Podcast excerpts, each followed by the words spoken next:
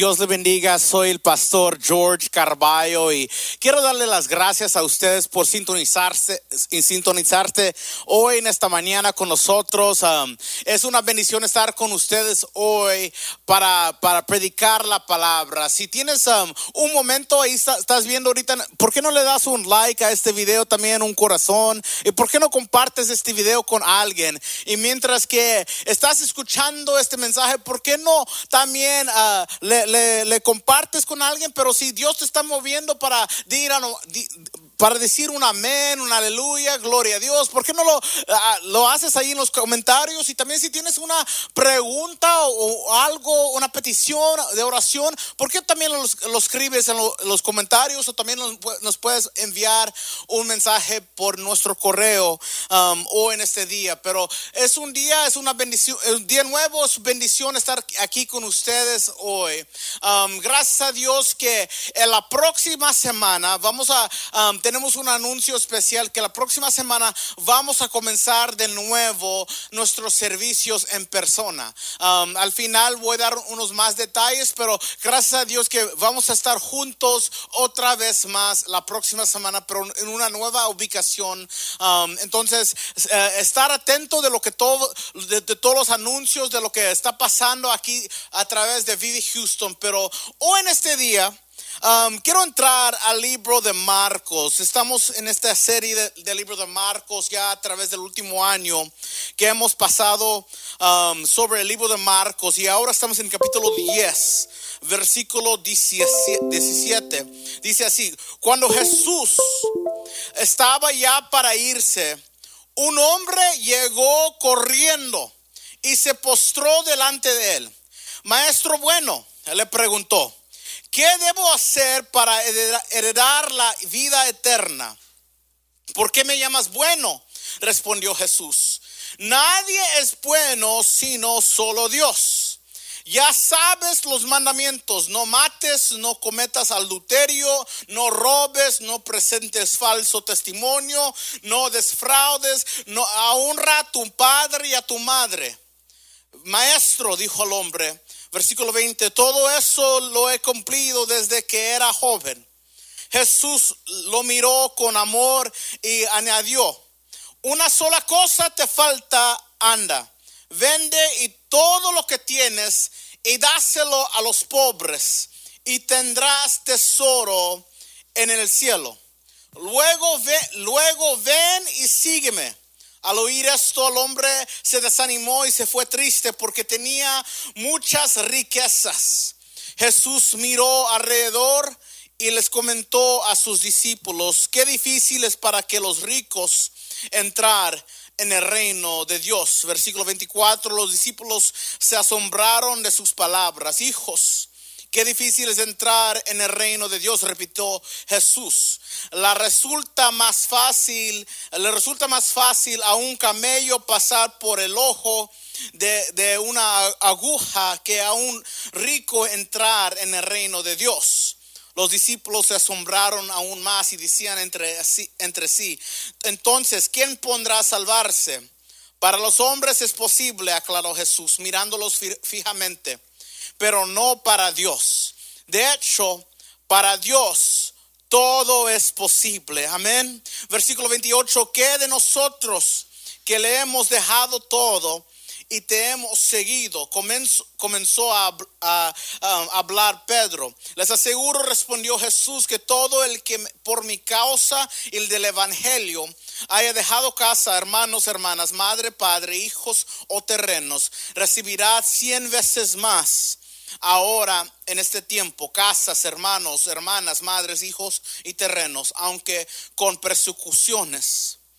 Y en la verdad venidera, en la edad venidera y la, la vida eterna. Pero muchos de los primeros serán últimos y los últimos primeros. Hoy en esta mañana quiero hablar sobre un tema y, el título de este mensaje es, es bien sencillo. Hablemos de dinero.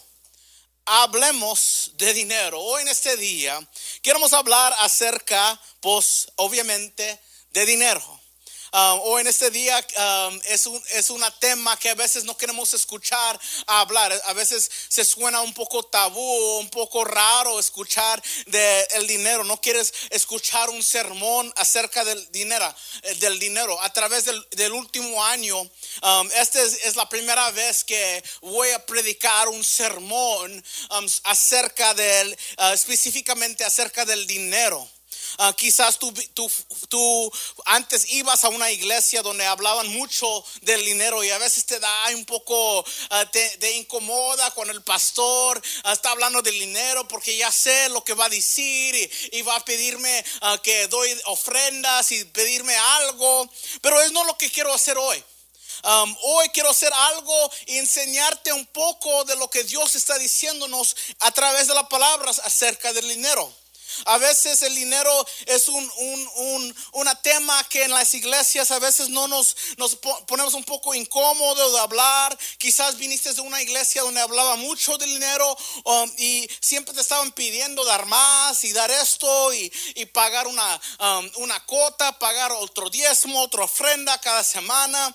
Um, o quizás vienes una, de una iglesia que nunca enseñaba del dinero y nunca te enseñó una perspectiva bíblico sobre el dinero. Nuestra sociedad a veces, um, ellos nos, le gustan demostrar que la iglesia es um, más preocupado del dinero y, pidiendo dinero y buscando dinero de la gente y que los pastores están engañando gente porque están manejando sus Lamborghinis, sus carros nuevos, tienen casas grandes de millones y eso no es mi objeto también. Um, igual yo, es, no es lo que yo quiero hacer hoy. Lo que quiero hacer hoy es enseñar una perspectiva bíblica sobre el dinero y lo que Cristo nos quiere enseñar hoy. Incluso la Biblia habla mucho sobre el dinero, tener, um, tener diferentes cosas en abundancia, casas y, carros, camellos, tener diferentes cosas. La, la Biblia habla mucho de esto. Incluso hay más de dos mil versículos en la Biblia que hablan sobre el dinero. Um, por opuesto, es un poco diferente porque la oración es un tema um, buena. Eh, oración es un tema buena, pero la Biblia solamente tiene como 500 versículos hablando acerca de la oración.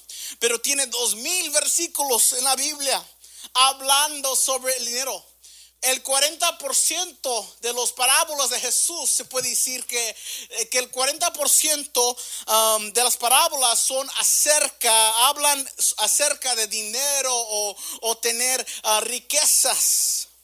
Cuando entramos a esta historia, en, hablamos de un hombre que está corriendo hacia Jesús y se cae a los pies de Jesús este hombre tiene todas las riquezas que él puede tener. Tiene fama, tiene riquezas, tiene el dinero, tiene sirvientes, tiene personas que están trabajando ah, por él. Ah, él es una persona de alta estima, una persona importante en la sociedad. Y este hombre todavía está buscando algo más. Te quiero enseñar hoy que el dinero te puede ayudar, pero también hoy el dinero a veces te puede ah, causar problemas. O en este día tenemos que entender y tener una perspectiva de dinero bíblico, algo sano para ayudarnos y para ayudarnos, porque yo sé que puede ser un esclavo al dinero. Si tú no controlas, si tú no tienes el dominio propio sobre el dinero si y tus finanzas en tu hogar, va a causar problemas para tu matrimonio, para tu familia, para, tu, para vivir en tu casa. Eh, va, a causar problemas con tus hijos y, con tu esposa y, y tu esposo y va a causar problemas. Conozco mucha gente por falta de dinero pasan por muchas angustias y problemas, pero a la misma vez hay gente que con mucho dinero y demasiado dinero que también están sufriendo por depresión. Había un estudio de, de Columbia University hace unos años que hablaban sobre la ansiedad y la depresión y dijeron que los hijos de familias que ganaban más de 170 mil dólares al año, que los hijos estaban más, um, e, e, ellos, podían, eran, eran, e, ellos podían tener más depresión y ansiedad que los demás niños y más hijos. Ellos estaban sujetos a tener más depresión y ansiedad. Escucha esto. Son niños, hijos que tienen el dinero, son privilegiados, van a escuelas buenas, tienen la ropa, tienen el carro, tienen cosas buenas en su casa. Aún quizás tienen sirvientes o gente que les van a cuidar.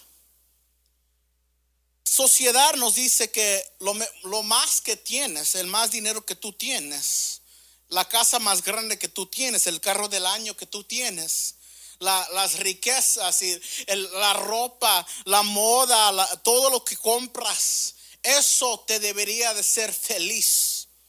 Otro estudio, otro estudio por Forbes dice que muchos de los CEOs, que los, los gerentes de compañías grandes son más deprimidos y, al, al paso del doble que el resto del público son más deprimidos, pasan por depresión más que el doble de los demás en el público.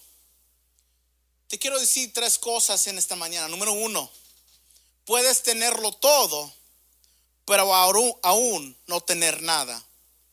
Puedes tenerlo todo, pero aún no tener nada. Alguien lo cree conmigo que, que puedes tener todas las riquezas. Nosotros nos gusta ver la televisión, nos gusta ver ah, ah, lo, que, lo que está pasando con los diferentes artistas, ah, los cantantes, los autores, los, las personas que, que salen en las películas, en las novelas. Y muchos tienen riquezas, casas grandes y, nos imaginamos, ay, que, si, que, si un día tengo una casa así? ¿Qué hago? Y, tener un carro bonito, un carro, ay, el mejor, el, el, Rolls Royce, un Lamborghini, una Tesla, un carro, de, ay, bien bonito, lujoso.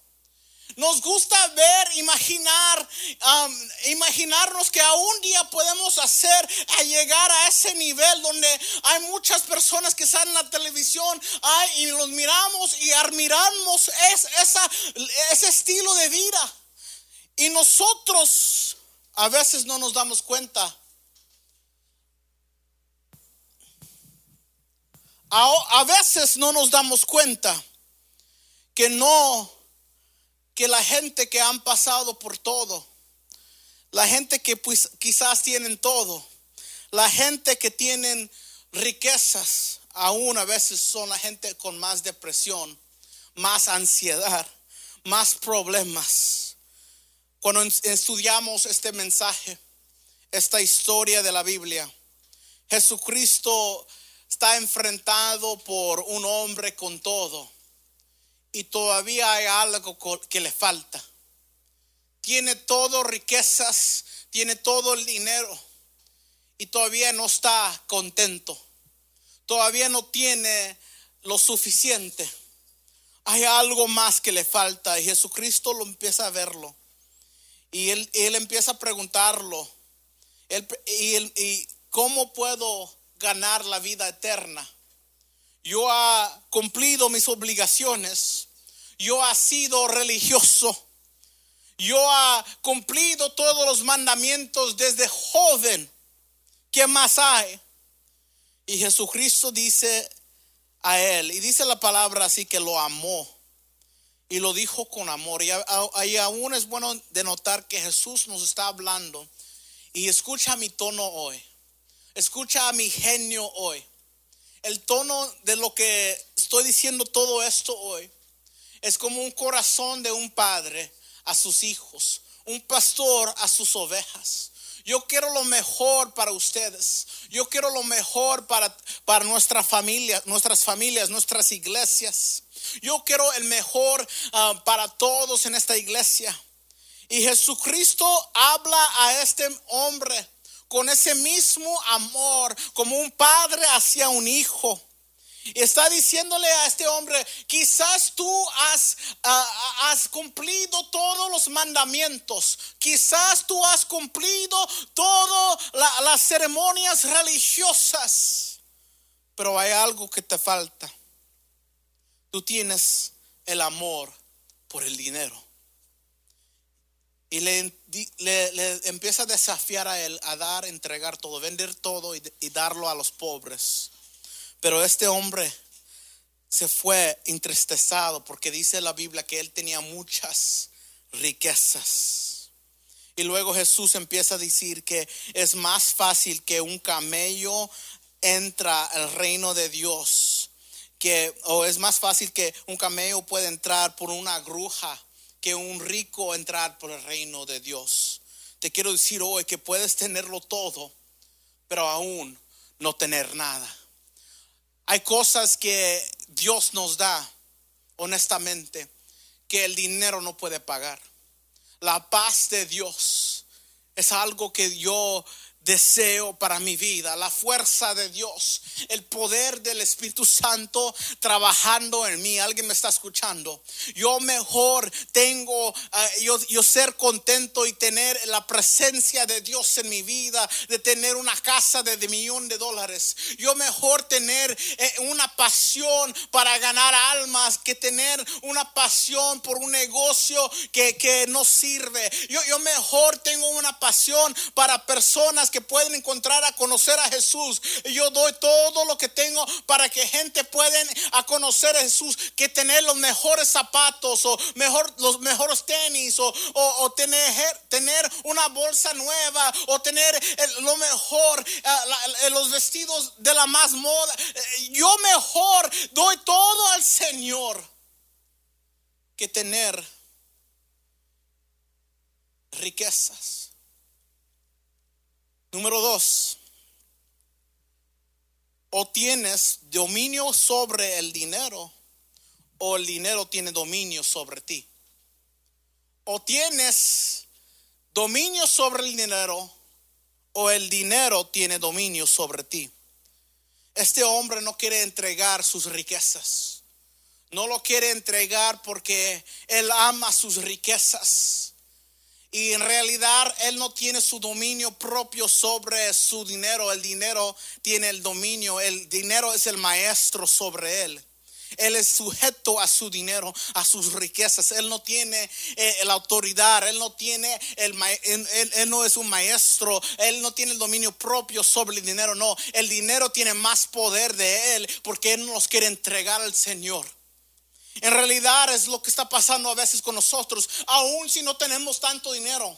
A veces dicen, pues yo no soy tan rico, yo no tengo tanto dinero. No, la realidad es que nosotros a veces así somos, aunque no tenemos mucho, queremos guardarlos y no lo queremos entregar al Señor.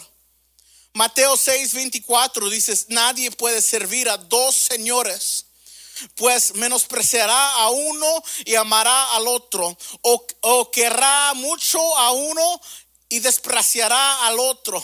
No se puede servir a la vez Dios y a, las riquezas. ¿A, dónde está, sirviendo hoy la pregunta para la iglesia? Primero Timoteo capítulo 6 versículo 10 dice, porque el amor al dinero es la raíz de toda clase de males. Alguien me está escuchando. Por codiciarlo, algunos se han desviado de la fe y se han causado muchísimas sinsabores por causa del dinero. El amor al dinero es la raíz de toda clase de males. Aún, ¿a qué Dios está sirviendo? ¿A qué Señor está sirviendo hoy? A veces nosotros, nosotros como cristianos, no tenemos el control, no tenemos nuestro dominio propio sobre el dinero. Y a veces nosotros dejamos que el dinero nos maneje, el dinero nos lidera. Eh, las decisiones que hacemos no lo hacemos por fe en Dios, lo hacemos porque tenemos dinero o no lo tenemos y así trabajamos las cosas. No damos a Dios porque tenemos nuestra vida tan concentrada en el dinero que tenemos que no nos recordamos que Dios es el dueño de todo el universo. Proverbios 22, 7 dice así, los ricos son los amos de los pobres, los deadores son esclavos de sus acreedores. Nosotros como cristianos debemos de entender, no, debemos de, andar de, eh, estando en deuda a todo el mundo. Eh, obligándonos a tener tantas tarjetas de crédito y, y, tener tantas préstamos que aún nosotros ni sabemos cuándo vamos a salir de esto.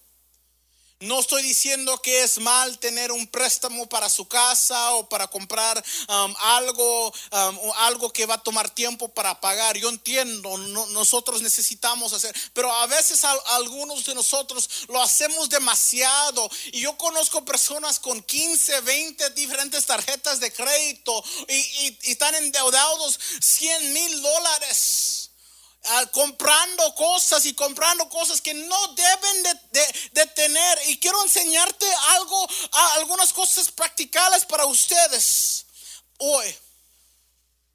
Cuando estamos hablando de tener dominio sobre el dinero, número uno, la primera cosa es pon a Dios primero. Pon a Dios primero en todo. Nosotros aquí en esta iglesia creemos en el diezmo. El diezmo es el primer 10% de sus ingresos, de su salario que tú recibes de tu trabajo. Ah, los primeros 10, ah, si tú tienes, si, te dan 100 dólares, 10 dólares van a Dios. El, primer 10% es de Dios. Antes que, antes que pagamos a los taxas, impuestos, antes que pagamos algo más, los primeros 10 son para Dios. El diezmo se está, Dios nos enseñó del diezmo a través de toda la escritura. Ah, desde Génesis con Abraham y, hasta aún en el Nuevo Testamento vemos que, que los discípulos y Cristo están hablando y mencionando sobre el diezmo. Todo últimamente pertenece a Dios, pero Dios nos da permiso, nos ayuda y, y Él nos da permiso para administrar lo que es de Él. Salmo 24, versículo 1 dice así, del Señor es la tierra y todo cuanto hay en ella, el mundo y cuantos lo habitan. Todo es de Dios. Todo es de Dios. Pon a Dios primero en tu vida. Pon a Dios, primero a Dios en tus finanzas. Cuando haces decisiones para tu casa, que, que, va, que, vas a comprar, a dónde vas a vivir, qué vas a hacer, a qué escuela vas a ir, pon a Dios en primero en todo lo que haces, en tus decisiones de finanzas para tu casa, para, para tu matrimonio, para tu familia, para tu hogar. Pon a Dios primero. Número dos o letra B, estar contento estar contento. Es, es el problema con nosotros a, veces que eh, con nosotros porque, por la razón por que nos endeudamos es porque no estamos contentos y queremos estar ah, al mismo nivel de los demás y queremos, vemos a nuestros amigos que ellos están comprando casas nuevas, carros nuevos, hay tienen, tienen bolsa nueva, hay tienen un corte de pelo tan bonito, hay, y ellos van de vacaciones, van a Cancún, van a Puerto Rico, van a diferentes lugares y queremos estar al mismo nivel de ellos y a veces es la, problema, nuestros problemas es porque no estamos contentos con lo que ya tenemos ahorita. Eclesiastés 5:10 dice, quien ama el dinero, no, quien ama el dinero, de dinero no se sacia. Quien ama las riquezas nunca tiene suficiente. También esto es absurdo. Quien ama al dinero de dinero no se sacia. Quien ama las riquezas nunca tiene suficiente. Tenemos que ser contentos. Dios nos ha dado mucho Y tenemos que ser agradecidos a Dios porque Dios nos ha entregado mucho, Dios nos ha dado mucho, porque Dios nos ha amado, y ya nos ha dado techo, ya nos ha dado comida, ya tenemos ropa. ¿Y, y por qué no vamos buscando a, estar al mismo nivel de los demás y buscando otras ah, oportunidades para endeudarnos? ¿Por, qué primero ponemos a Dios y también tenemos que ser contentos? Número tres o letra C tenemos que ser un buen administrador. Sea un buen administrador, un, buen mayordomo. Porque todo pertenece a Dios. Nuestra mentalidad debe de ser así. Todo es de Dios. Solamente que Dios nos ha dado el permiso para cuidar lo que es de Él.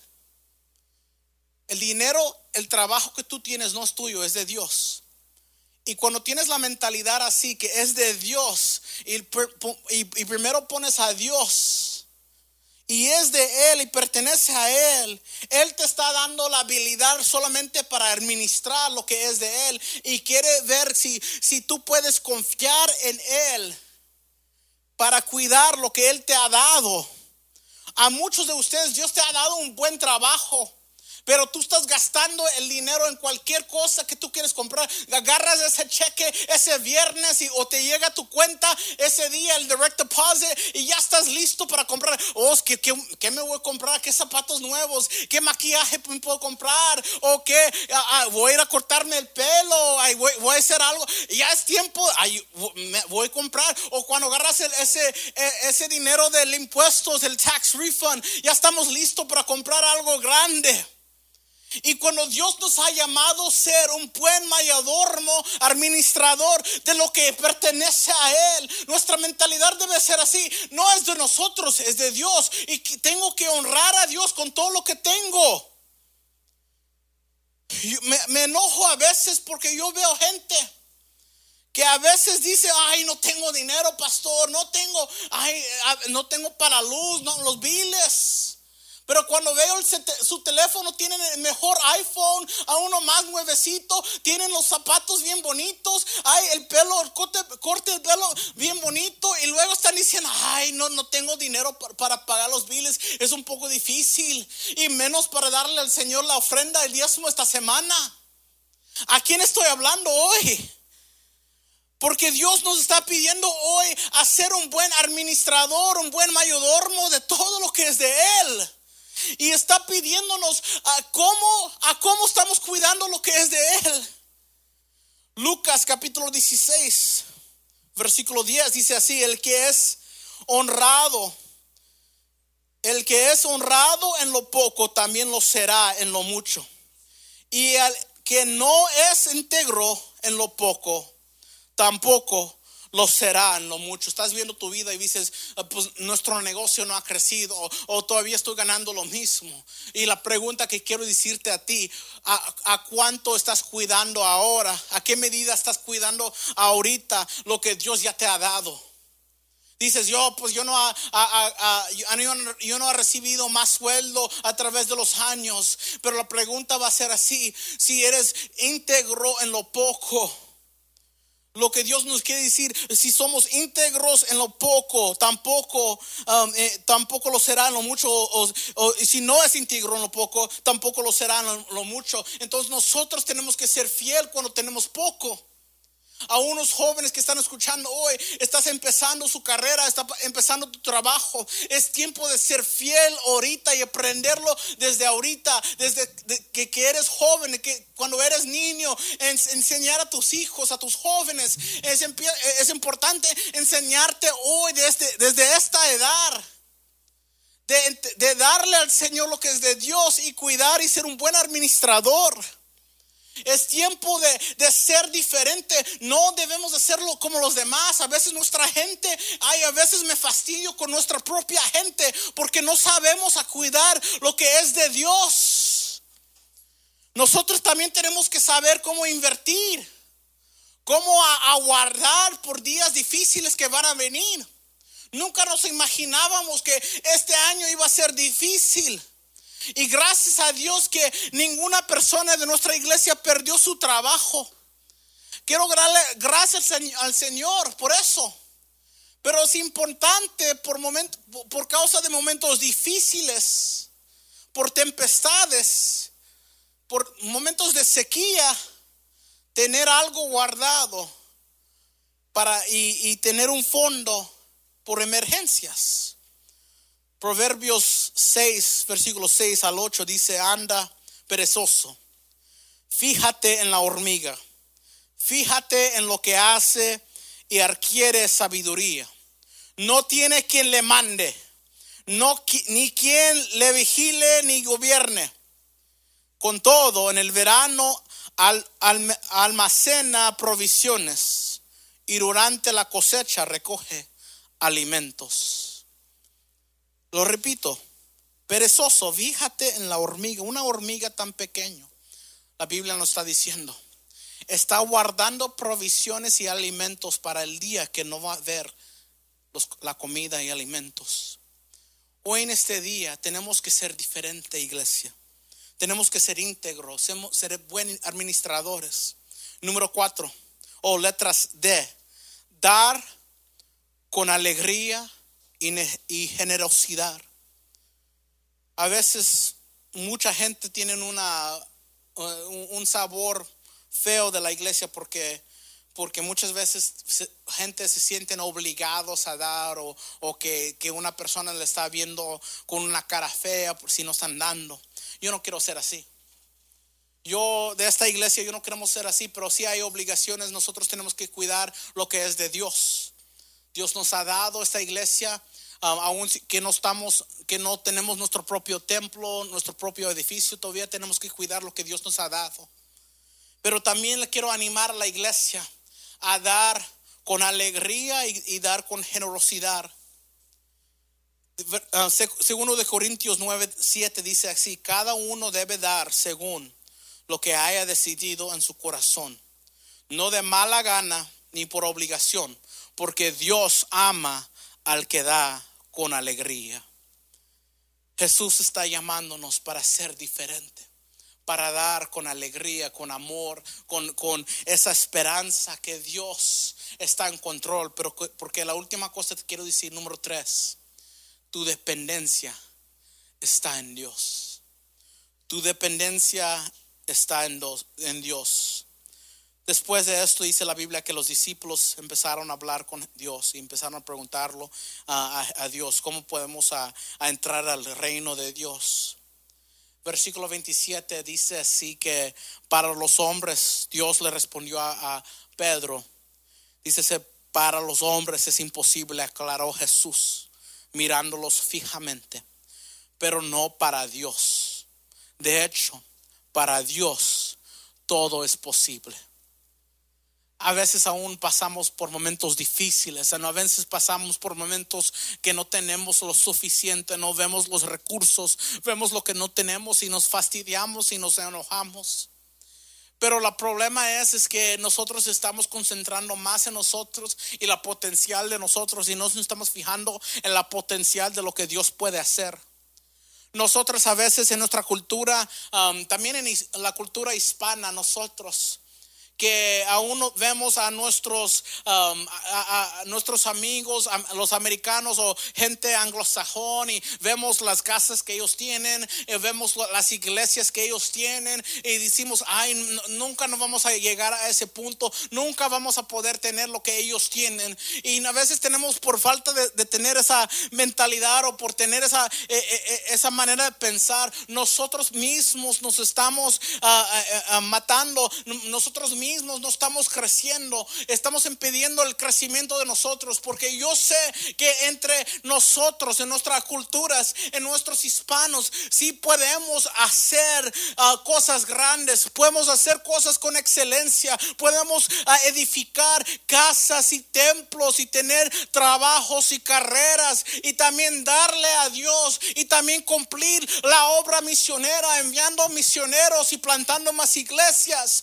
Nunca te des por vencido, que no lo puedes hacer porque tú viniste de raíces pocas y, conservadoras. Y no, no te des por vencido por eso, porque con Dios todo es posible.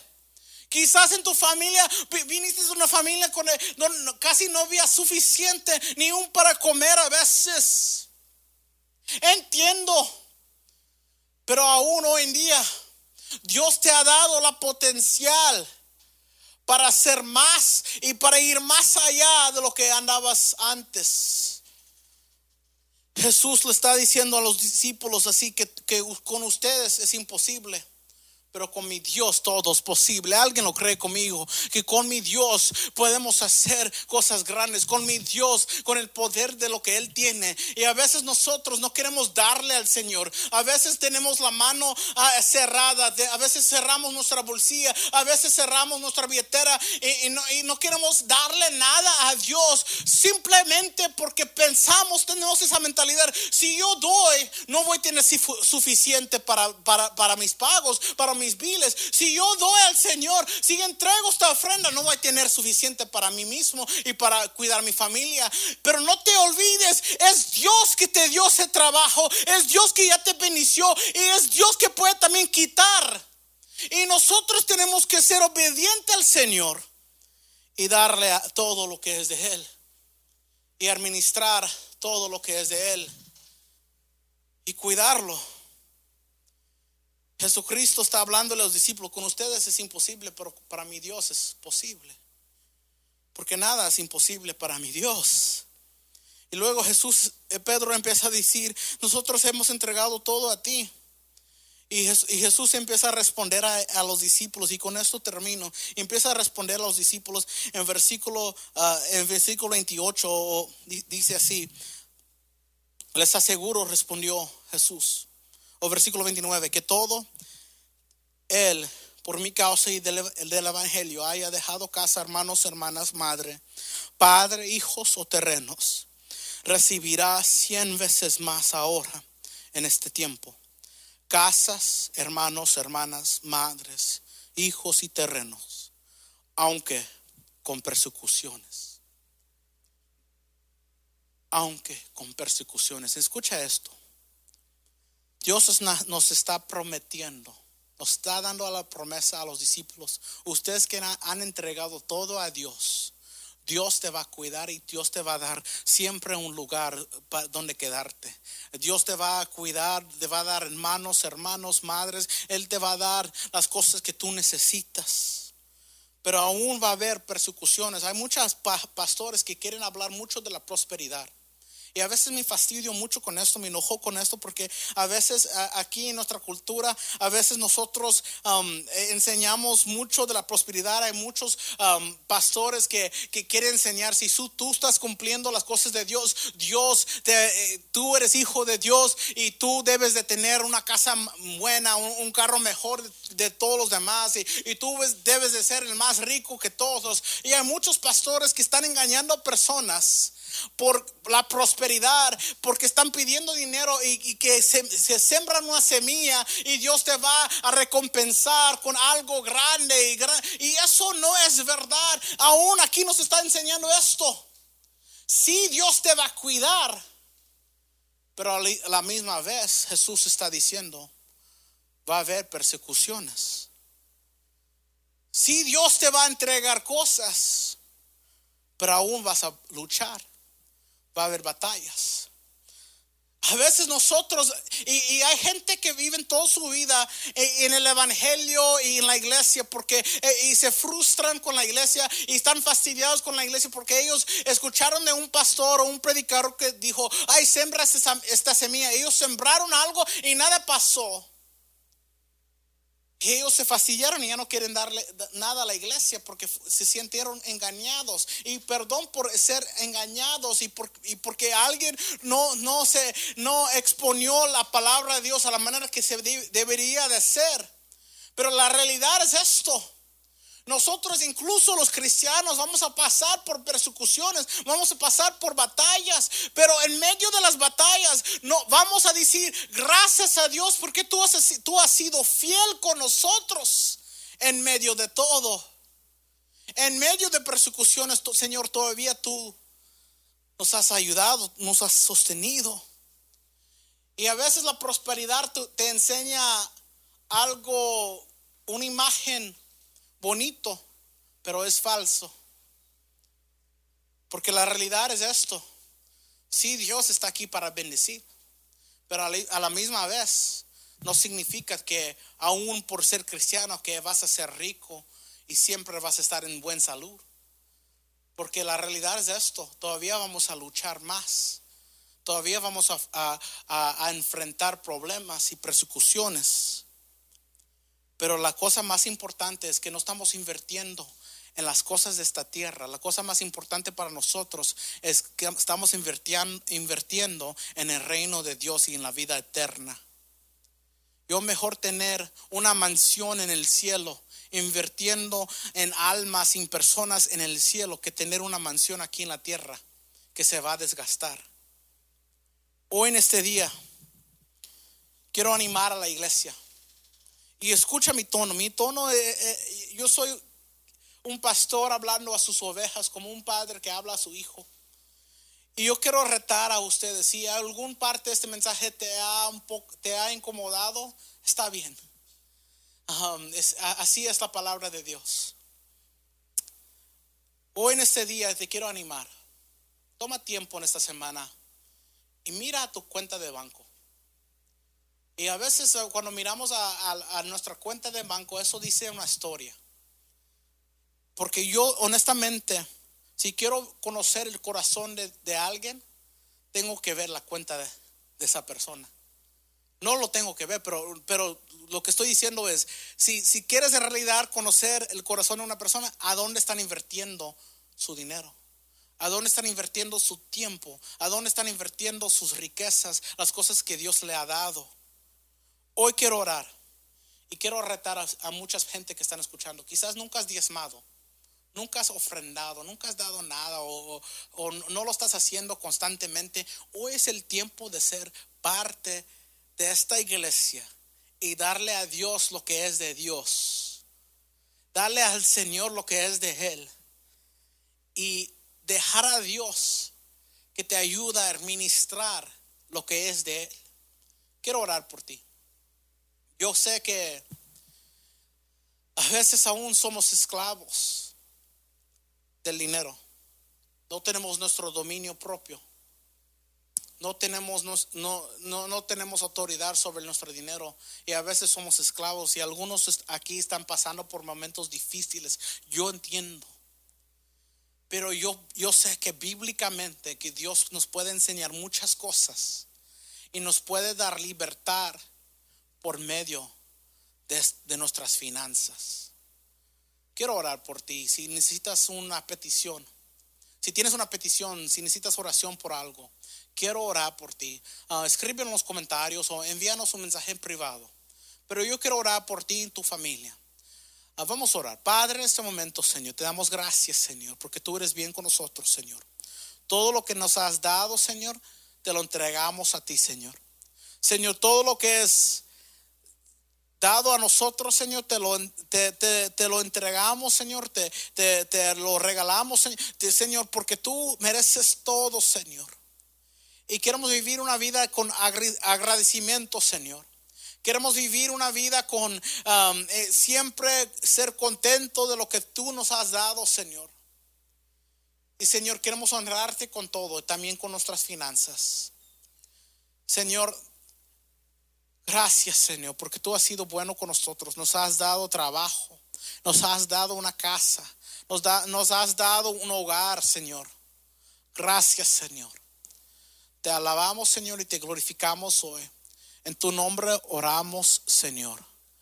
Amén. Amén.